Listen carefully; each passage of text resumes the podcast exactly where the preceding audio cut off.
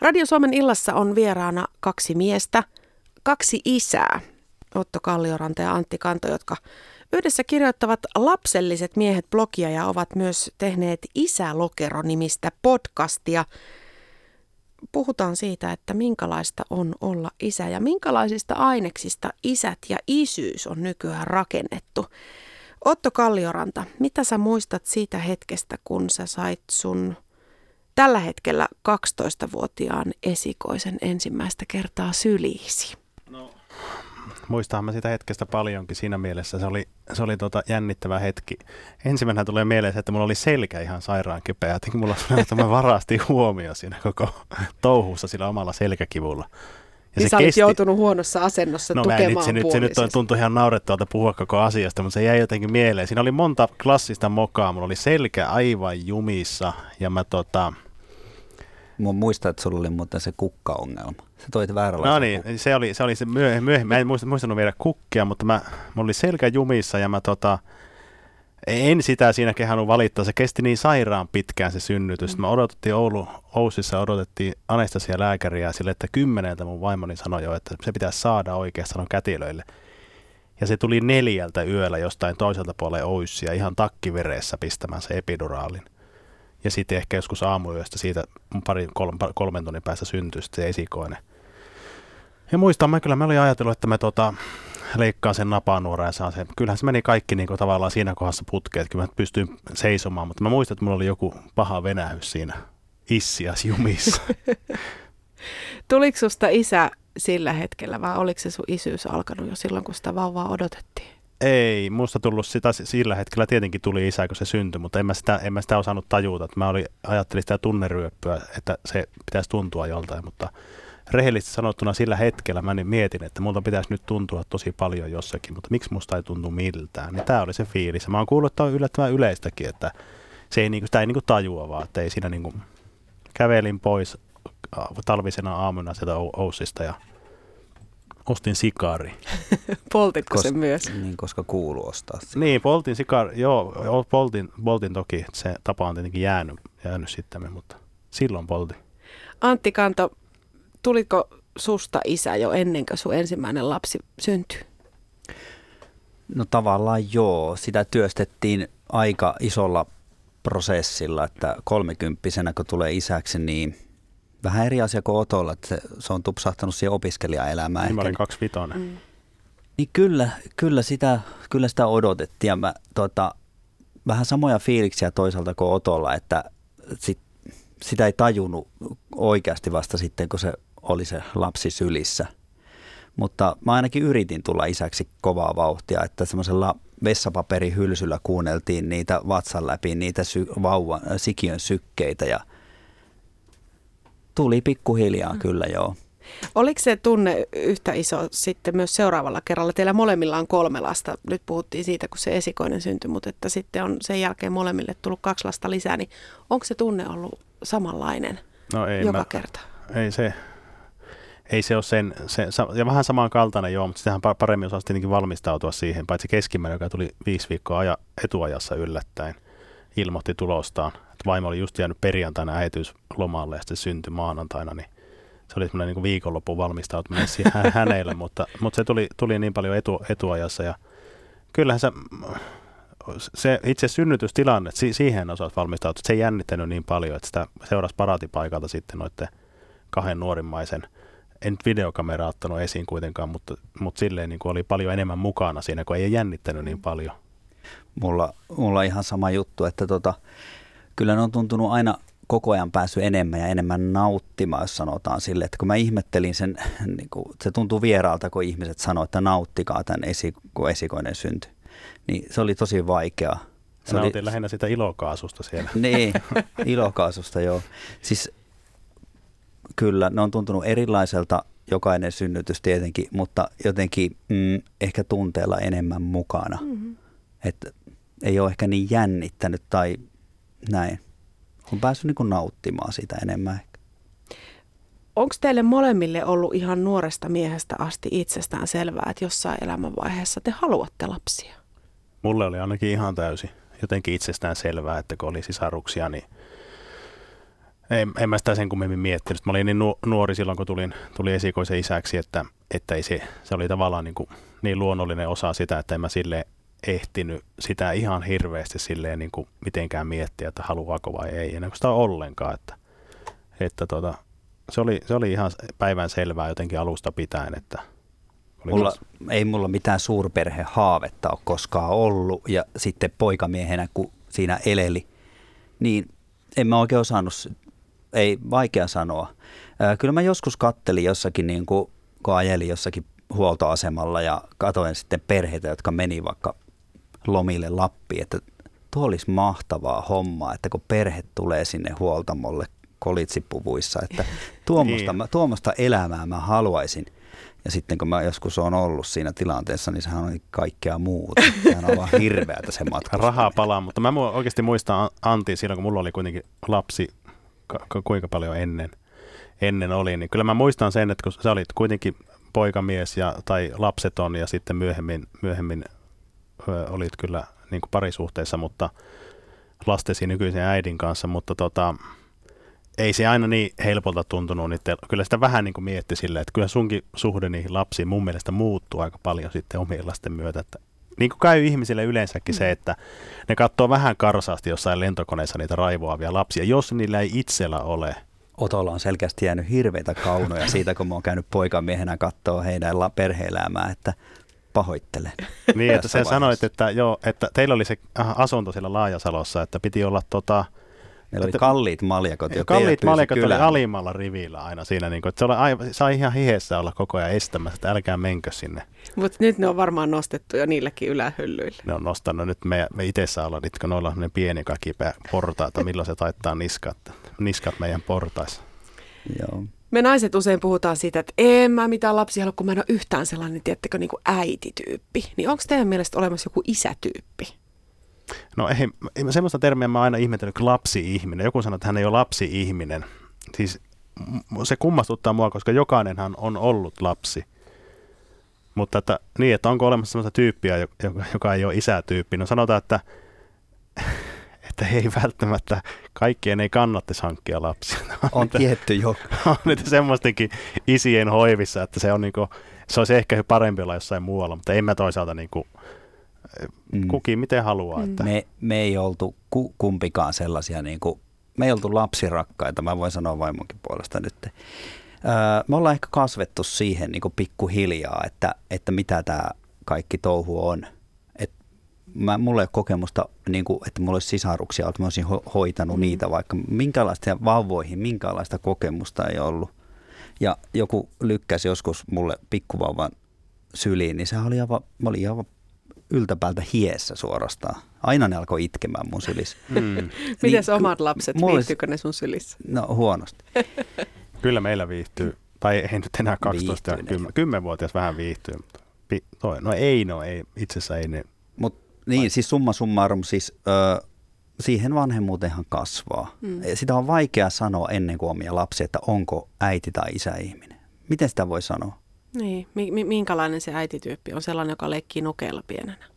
Niin no ei, ei, ei kaikki ihmiset eikä itsekään, en mä viihdy siellä lattian tasossa niin kovin pitkään. Et sehän loppujen lopuksi se hiekkalaatikolla pörrääminen jossain puistossa, niin on se ihan kuolettavan tylsää puuhaa. Niin, Ihanaa, että joku sanoo tuon ääneen. Jos, jos tota se on määritelmä, että jaksaa leikkiä ja tehdä vaikka tota hiekkalinnoja tai lumiluolia, tai niin kuin näin, mm. ja keinuttaa pitkään, niin se on määritelmä e, isä- tai äitityypille, niin silleenhän voi sanoa. Niin, mä oon vähän suorittaja mutta... siinä suhteessa, että ei, mä en ole kyllä tommonen, semmoinen isätyyppi en ole aika mm. jaksaa. Niin. Aikansa kyllä, mutta... Niin. niin montako ihmistä, niin niin monta on vanhempaa, eihän se sen kummempaa ole.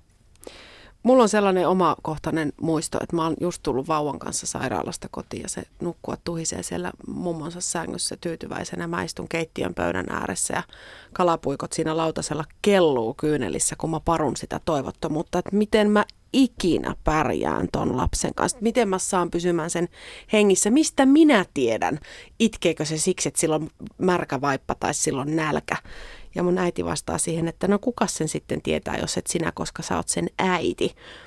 Tunsitteko te tällaista epävarmuutta silloin, kun se ensimmäinen lapsi tuli, että mistä mä tiedän?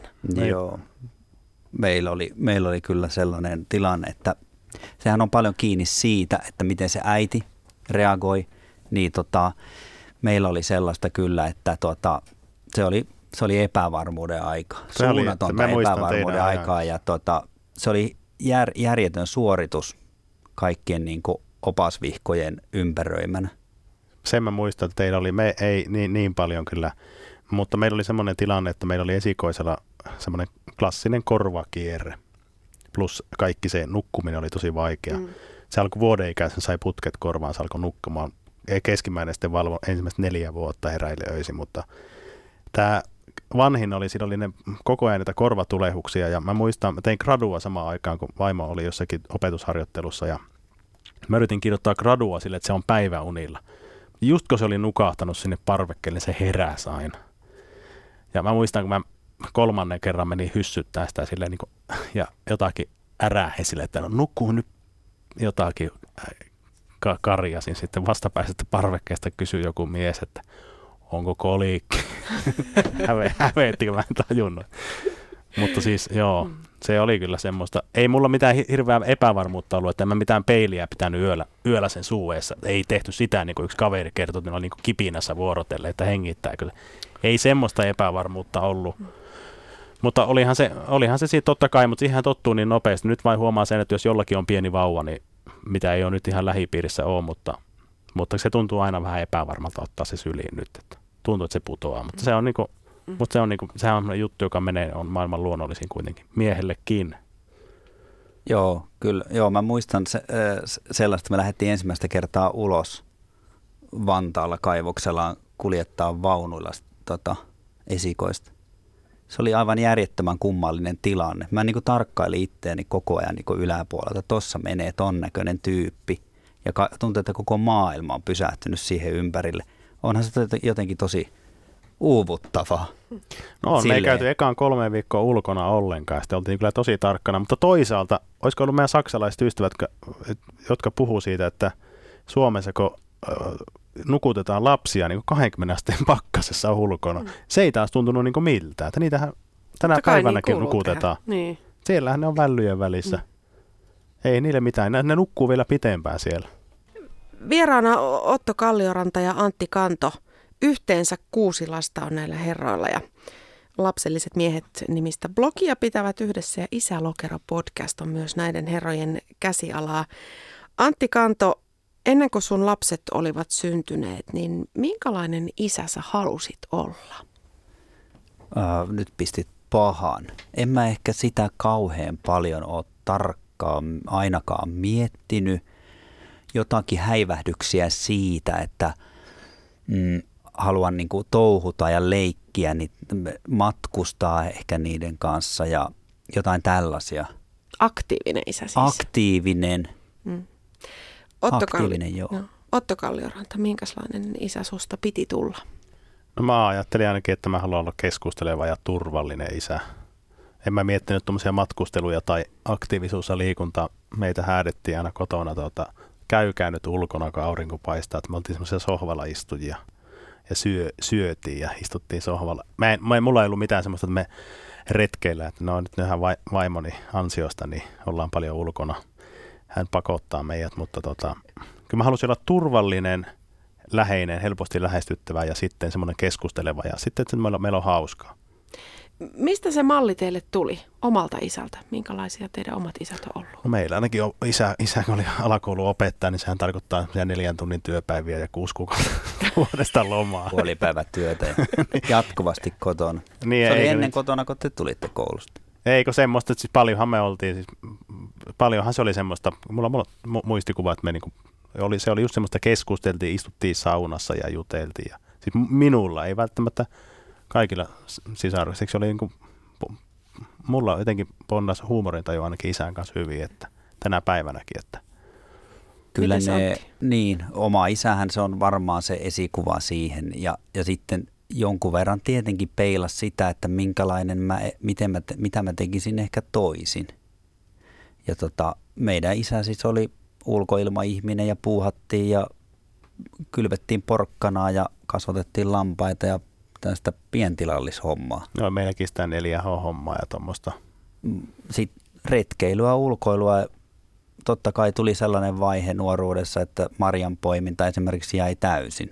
Mutta nyt me ollaan siellä pikkupoimureiden kanssa, omien lasten kanssa ja sieniä keräämässä, että se kodin ja vanhempien perintöhän on todella iso se, miten, miten tota mallioppiminen. Mutta siis. mä mietin myös sitä, että kun toi marjojen poimin, meidätkin aina vietiin siis särpäkkiin tuonne Haaparannan puolelle ja poimittiin mustikoita ja ja se oli, se oli vastenmielistä hommaa silloin lapsena, että sinne ei mielellään lähetty, mutta siinä oli pakko lähteä aina mukaan.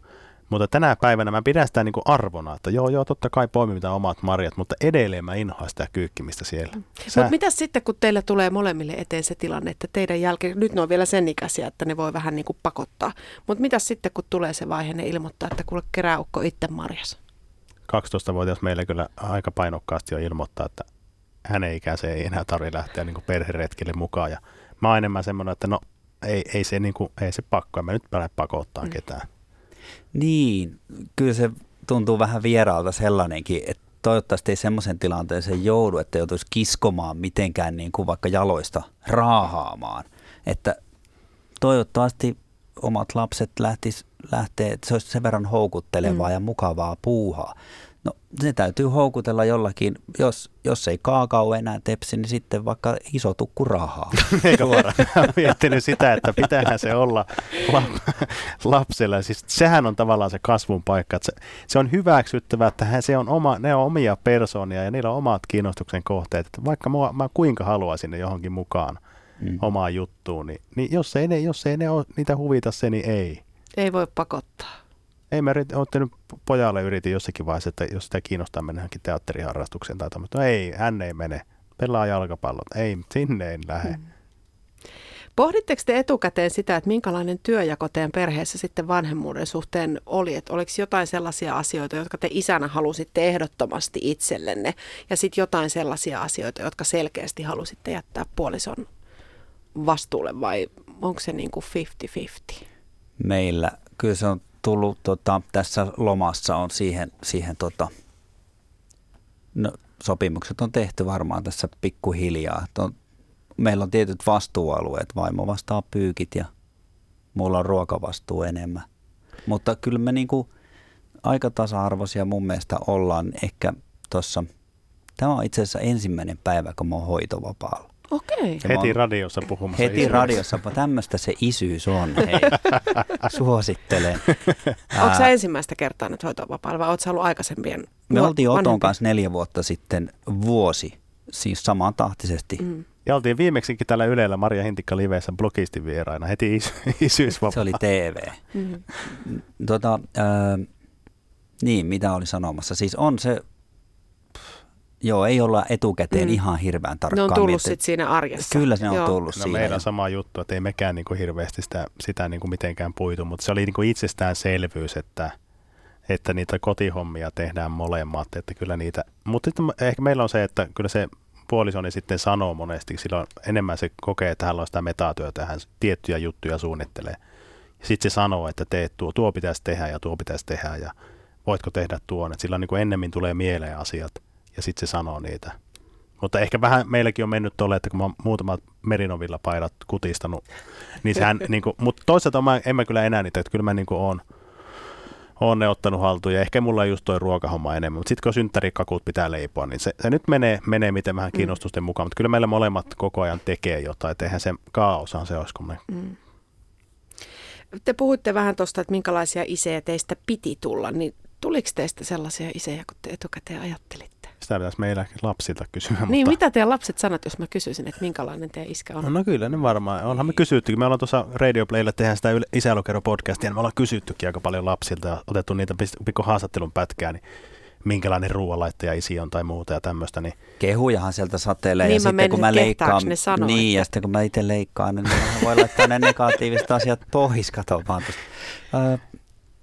Kyllä meillä musta tuntuu, että kyllä lapset ihan, ihan silleen niin ajattelee, että häpeäähän ne vähän, älä, et, mutta sehän kuuluu siihen. Se niiden lasten kuuluukin hävetä niin kuin, me puhuttiin yhdessä, yhdessä jaksossa, että haluaa siirtää sen häpeän perinnön lapsille. Se on tärkeä vanhemmuudessa, joo. Eikö se, tuota, se että totta kai niitä nolottaa, sitä, totta itsekin nolotti, kun isä tuli yläkoululaista silloin, kun oli yläkoulussa, niin hakemaan jostain kaupungin kirjastosta joku apina käsinukki kädessä oli. Et se on joku, ne on jotenkin riittää, jotka kuuluu, että vanhempien, mm. se on jotenkin kasvanut että isä jollakin tavalla pitää sitä lasta kuitenkin, että se saa se vähän nolostua. Hän sitten myöhemmin, se kokee sen niin kuin voimavarana. Mm. Mutta kai ne pitää meillä ihan silleen turvallisena. Mä uskon, että pidätte varmasti turvallisena siellä kotivastaanottimien ääressä nyt pidätte. Niin. niin. Mites periaatteet? Meillä ei sitten koskaan uhkailla lahjota eikä kiristetä, eikä syödä karkkia kuin kerran viikossa ja telkkariakaan ei katsota. Monestako periaatteesta olette joutuneet isyyden aikana luopumaan?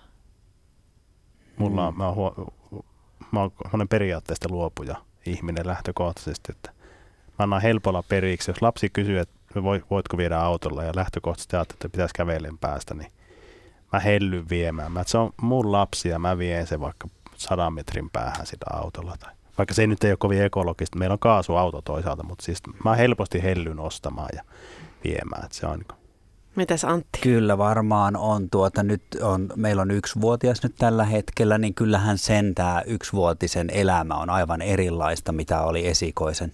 Esimerkiksi eilen illalla viimeksi, niin tota, mä syötin koko ajan semmoista suklaahippukeksiä sille pikku palaa suuhun, että eihän semmoista olisi tehty ollenkaan niin kuin ton esikoisen, esikoisen kanssa. kanssa. Niin. Eka vuoteen ei mitään sokerista. Ei, niin kyllä niin kuin tällaisesta, tämän tyyppisistä pienistä periaatteista, mm. tästä, mitä on niin kuin suosituksia neuvolasta vaikka, niin kyllä niistä on niin kuin varmaan niin kuin tavallaan mun mielestä kuitenkin hyvään suuntaan sille, että se vanhemmuus on niin kuin löys, löystynyt siinä suhteessa, Mutta että se on, on niin tietyt, kireää. tietyt arvot, tai semmoisia, niin mitä ajattelet, että on hy- mm. hyvä juttu, niin kuin, vaikka opettajana näin kuin toimii yläkoulussa, että ei ole vaikka hyvää ruudun ääressä viettää niin kuin tuntitolkulla aikaa, mm. niin totta kai semmoisista haluaa niin kuin, ja valvoa, että, että lapsi, joku oma arvo, mitä ajattelet, että on hyvä, että lapsi lukee kirjoja niin sitten sitä niitä tuo niitä kirjoja ja suosittelee mm. ja otapa mm. tuo ja lue ja saat 20 kun luet tuo. Nyt yritin 50 lahjoa 10-vuotia lukemaan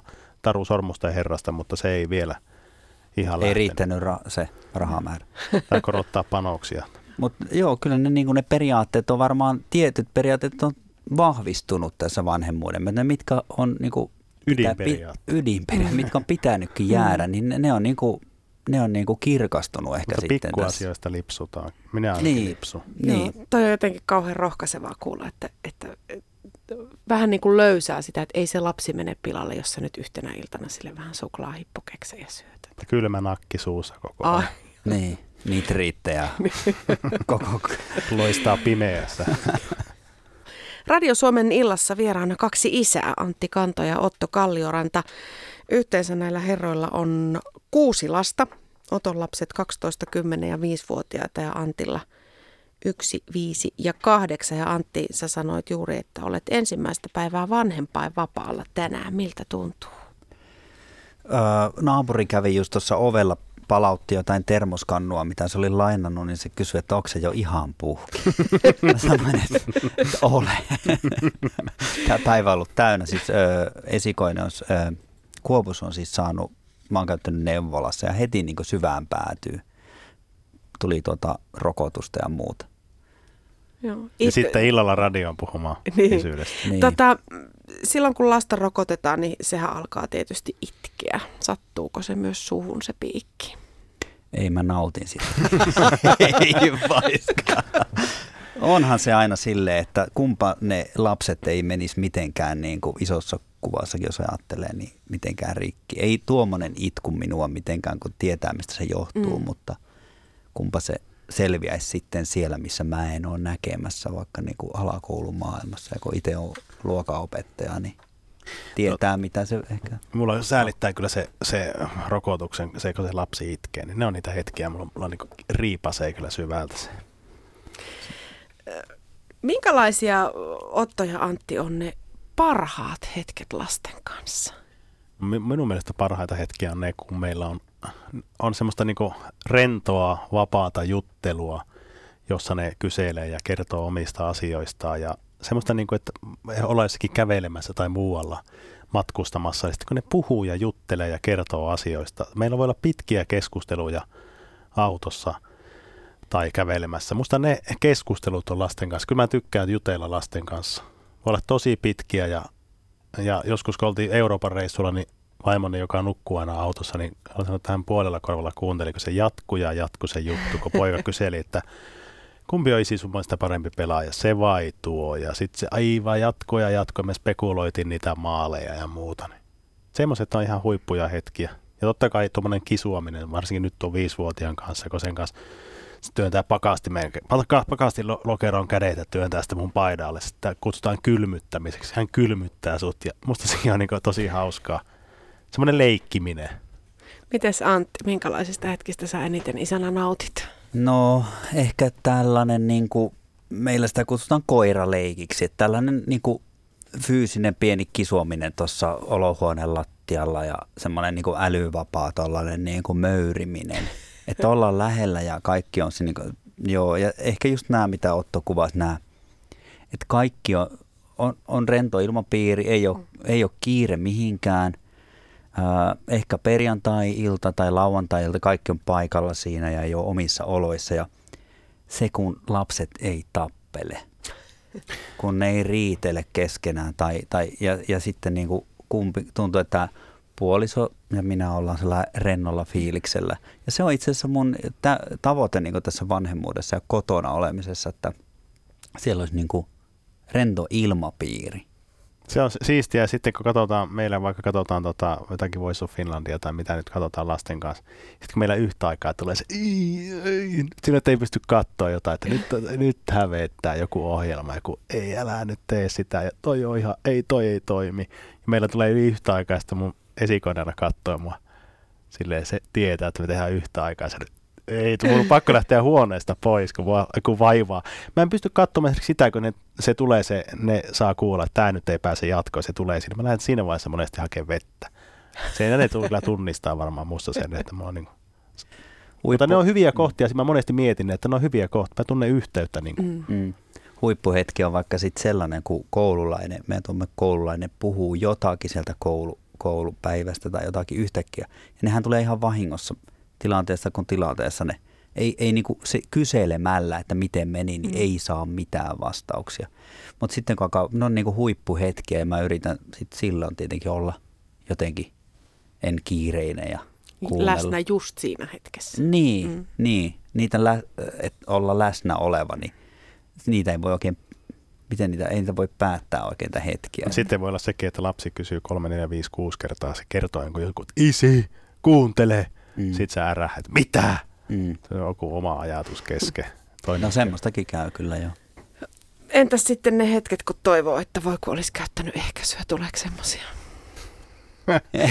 Silloin, kyllä, jos, jos mä olisin tuota, mä mietin, että jos olisi ollut sellainen peruutus, peruutusnappi silloin niin kuin ensimmäinen puoli vuotta e, niin kuin ensi, esikoisen kanssa, niin se oli ei jotenkin semmoista vähän sumusta aikaa, että ei päässyt oikein nauttimaan sitä vanhemmuudesta ja että miten tämän ollaan miten tämän lapsen kanssa ollaan, jo, niin jo, jotenkin ei, silloin. Ei sitä nyt niin kuin orjaksi myy missään tilanteessa enää, mutta siis että sanotaan, että silloin, silloin nyt pienenä, jos se yöheräily oli jatkuvaa ensimmäiset mm. neljä vuotta, se, että ei voinut niin kuin minä iltana ottaa rennosti. Se oli ensimmäinen tunnin jälkeen alkoi Siinä silloin oli kyllä niin kuin tuskasia hetki, että milloin tämä loppuu, tämä valvominen. Mutta ei mulla silloin, jos on joku semmoinen, että me lähdetään johonkin, me ajateltu, että nyt on kiva, tehdään perheen kanssa jotain, että se on armotonta tappelua ja semmoista ärsyttämistä ja muuta niin totta kai siinä niin pinna palaa, että miksi tämä ei voi olla mukavaa, kun kerran mukavaa ollaan niin järjestetty ja mitä järkeä. Ja me maksettiin liput muumimaailmaan ja te, te, vaan te vaan kiittämättömät niin. Tajuatteko te, mitä me ollaan tehty? Mä tänne laivalle tota, silloin kun se pinna palaa, niin huudatteko te teidän lapsille? Mm. Ja mä huudan kuin välillä. Ikävä myöntää sillä, että se niin tulee semmoinen, mutta en ehkä enää niin paljon sille, että kun mä oon itse tottunut, musta on olemassa sitä turvallista huutamista, ne vaan katsoo, että no niin, nyt sillä kilahti, mutta ne ei, niinku, me ei missään tapauksessa ikinä pelkää. Tai niin, sille, että sä et huudo niin, että sylkylöntä Ei, kun se on semmoista, niinku, se ei ole semmoista aggressiivista, vaan mm. semmoista, se on semmoista, mutta vähemmän ja vähemmän koko ajan. Mä päätin töissä pari vuotta sitten, mä en enää ikinä suutu teini-ikäisille oppilailleni. Hmm. Jos joku kuuntelee tämän, kun mä aion tätäkin markkinoja nyt myöhemmin, että kuunnelkaa podcastina tämän. Niin, niin mä oon sanonut niille, että kaikki suuttuminen, mitä musta lähtee, kun te sanot, että sä rageet, niin se on pelkkää semmoista niin näet, että emme oikeasti sydämellä huuda teille ikinä. en mäkään, niin kuin, ei, ei se ehkä kuulu kuullut tota noin, niin mun tapa olla, vaan en, en mä oikein koe, että mä huutasin, mutta kyllä mä siis hermona olen. Kyllä mä oon niin kuin ihan voimaton välillä ja on niin kuin todella väsyn. Meillä nuk- nukahtaa todella huonosti lapset illalla. Joo, ne on kyllä kovia. Ne valvoo ja valvoo ja kello saattaa olla 11 arki-iltana, ne ei vaan uni tuu ja sieltä kuuluu, sieltä tuo porkkanaa tai jotakin kuuluu sieltä vielä niin kuin viimeisillä. Niin, että eikö... Miksi te ette nuku, kun nukkuminen tulee. on maailman ihanin asia, niin, niin nukkukaa. Mutta sitä mä monesti mietin, kun ne huutaa lapset. sieltä, että tuu silittään. Mä oon ihan vasta ethän sä nyt lapselle, joka pyytää sua silitä, mieti nyt vähän. Sitten kun Isi. se nukahtaa, sä meet sinne viereen kattoon nukkualasta, että mitä ihmettä mä tuon. Ei, se oli se Knauskord, joka sanoi siinä taisteluni kirjasta, katsoi niitä nukkuvana sitten, mitä ihmettä hän oikein sekoilee päivällä, kun hän hermoilee niille. Niin, koska mm. mikään mm. hän ei ole niin kaunis ja ihana ja hellöttävä näkö kuin nukkuva lapsi. Sitten kun niin. se vähän vielä siinä tuhisee, niin se koko huonon vanhemmuuden niin kuin se romauttaa sut siihen, kun sä tajut, että mä oon näin ihanalle, suloselle, viattomalle pienelle huutanut pääpunaisena. Joo, ja se, se oli kyllä hyvin samaistuttava sen kirjailijan mm. ku, ku, kuvaus siitä, että miten se, tota, mm. millä se tuntuu. Että mm. kaikkihan se, siihen samaistuu varmasti vanhemmista. Että. Äidithän on mestari syyllistyy ja me pelätään, että, että me emme riitä, me tehdään jotain väärin, syötetään lapsille valmisruokia, ei ne olota sukkia itse ei jakseta muskareihin ja sitten koulun myyjäisinkin niin viedään itse leivotuksi naamioitua kaupan pullaa. Tunnistatteko te tällaisen syyllisyyden? Minua itsessäni en tunnista, mutta sanotaan, että lähipiirissä on sellainen ihminen ehkä, joka saattaisi sille, ei, ei nyt niin pahasti, mutta, mutta tuota, itse mä, ikävä myöntää, mutta kun ne, näkee, näkee jossain, että nyt on ihmisiä, jotka ottaa vastuuta ja on ahkeria, niin se, se on kieltämättä, on sen noloa myöntää, mutta se on mukava, mukava olla sille pikkusen, pikkusen vapaamatkustajana silloin. Mutta kyllä, kyllä meillä niin kuin, ei, ei, mä en ole semmoinen kuin, mä oon lähtenyt jalkapalloapuvalmentajaksi ja muuta silleen mm. pitkin hampaa ja näin, mutta joka tapauksessa vastuuntuntoinen kuitenkin on. Kyllä, no joo, e, mä oon samoilla linjoilla, että mä en ole kyllä kauhean kova syyllistymään, että aa, mitä mä nyt sanoisin tuohon. Joo, Jossakin, enemmänkin saisit syyllistyä. Enemmänkin saisi syyllistyä, joo. Joskus ehkä siinä läsnäolosta, että, että nyt pitäisi olla, mutta mä en jaksa ja mä, mulla muu ajatukset harhailee omissa, omissa kuvioissa, niin ehkä semmoisesta mä syyllistyn, että mä oon niinku poissa oleva. Mä, mä siitä, haluaisin olla läsnä. Mä saatan siitä, että, ei, tota, että miksi mä en saa niinku puhuttua ja oltua semmoinen niinku avoin ja semmoinen, että ne vois ottaa mallia musta, että tolla ei ollaan niinku tunnetasolla avoimia. Että sitä jotenkin vähänkään semmoisten vaikeiden asioiden äärellä sitten vähän niin kuin ei, ei osaakaan mm. sanoa yhtäkkiä mitään. Mutta näistä niin valmisruuista ja näistä niin kuin ei puhettakaan, että mä niin kuin syötän ihan mit, mitä sattuu. Ei Nimimerkillä lihaperunus on se laatikkoa valmisruokana viisivuotiaalle. Se on Anna. pelastanut minun järjen, tämä Atrian. ja sitten kun mä menin pe- tuonne perhekerhoon tai avoin päiväkoti, mikä on tuolla meillä päin, niin mä jotenkin menin niin kuin ylpeästi niiden niitä, mitä ne on nämä... Purkkiruokien kanssa. Niin, mitkä ei ole tavallaan mm. niin elintarvike, tai ei ole ruokaa nähnytkään niin, nämä niin, ruuat, mitä me Niissä on niin paljon lisäaineita ja koodeja, mutta mehän tehtiin kyllä niitä, soseutettiin itse niitä ja jauhettiin kaikkea mahdollista silloin esi- esikoiselle, mutta sanotaan, että puolet niistä meni sitten pakkasesta suoraan roskiin. Niin kuin meni niistä pumpatuista äidinmaidoistakin. Tuttu tunne.